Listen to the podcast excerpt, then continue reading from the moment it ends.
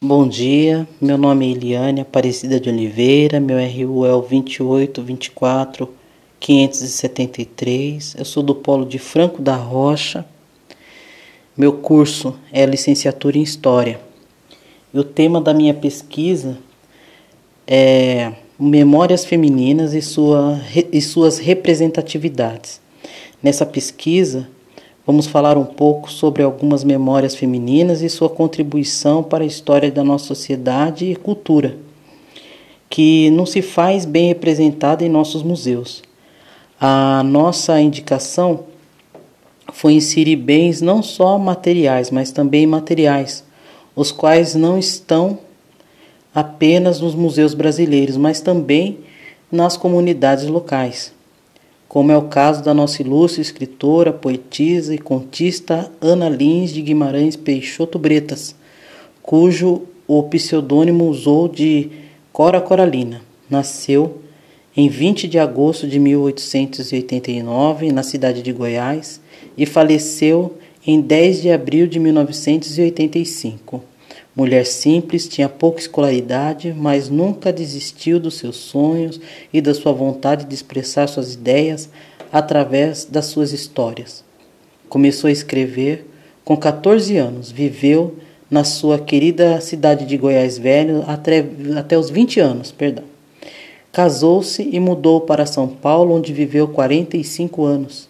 Morou em Jabuticabal, Andradina, Penápolis, Após enviuvar, para ajudar o sustento de seus filhos, vendeu livros de porta em porta, fabricou e vendeu linguiça caseira, banha, cozinheira de profissão, doceira, retornou à sua amada cidade de Goiás, inspiração das suas histórias. Não poderíamos deixar de falar, além de toda a sua contribuição cultural, da sua contribuição social Cora Coralina, com o passar dos anos, tornou-se franciscana e dedicou-se a ajudar os pobres, os menos favorecidos. Sua vida nunca foi de facilidade. O legado de resiliência, de força e de acima de tudo de amor à vida se tornou fonte de inspiração para muitas gerações de jovens e de mulheres do interior que podem se ver representados nas histórias e contos de Cora Coralina ilustre temporã de Goiás Velho.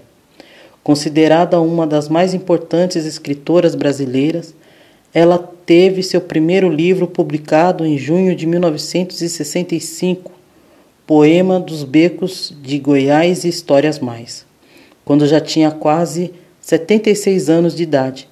Apesar de escrever seus versos desde a adolescência, a sua casa na cidade de Goiás foi transformada postumamente no museu em homenagem à sua vida e sua produção literária.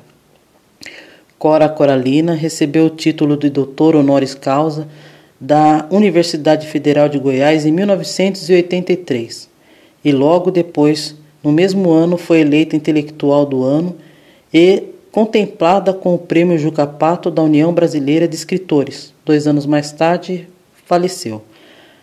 A 31 de, de janeiro de 1999, a sua obra Poemas dos Becos de Goiás História Mais foi aclamada através de um seleto júri organizado por, pelo jornal O Popular de Goiânia, uma das 20 obras mais importantes do século XX. Enfim, Cora tornou-se autora canônica. Postumamente, em 2006, ela recebeu condecoração de Ordem do Mérito Cultural Outras mulheres memoráveis também fizeram sua contribuição para a história da nossa sociedade e cultura, que não se faz bem representada em nossos museus. A nossa indicação foi inserir bens não só materiais, mas também imateriais, os quais não estavam apenas nos nossos museus brasileiros, mas também nas comunidades locais.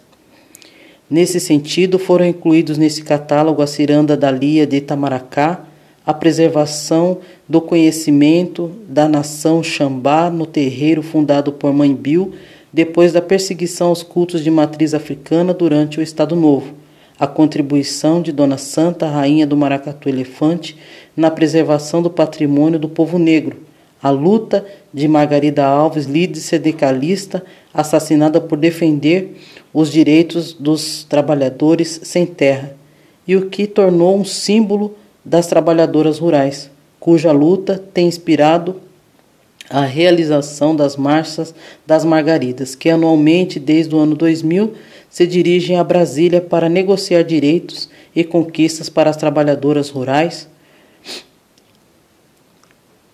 As, inspira as, escritas, as escritas inspiradoras e inovadoras, mas também denunciadoras de Carolina Maria de Jesus de Pagu, de Pagu perdão, e de Clarice Lispector, a expressão de liberdade sexual de Leila Diniz, a inestimável contribuição para a mudança do papel da mulher na sociedade quanto aos seus direitos e igualdade entre os sexos, expresso na luta de Berta Lutz e Francisca Senhorinha.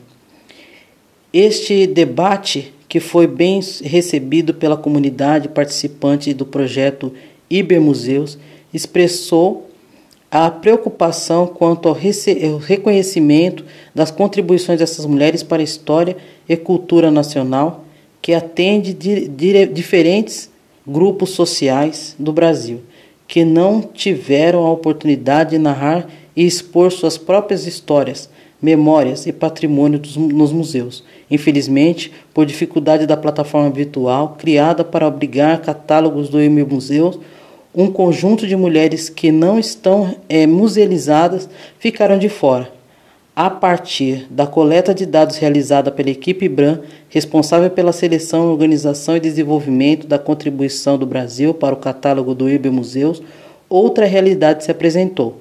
Nossa sociedade tem contado com a contribuição social e cultural de várias mulheres, outras mulheres brasileiras que não estão catalogadas, mas podemos sentir sua influência cultural e social por todo o país. Muito obrigado e até a próxima.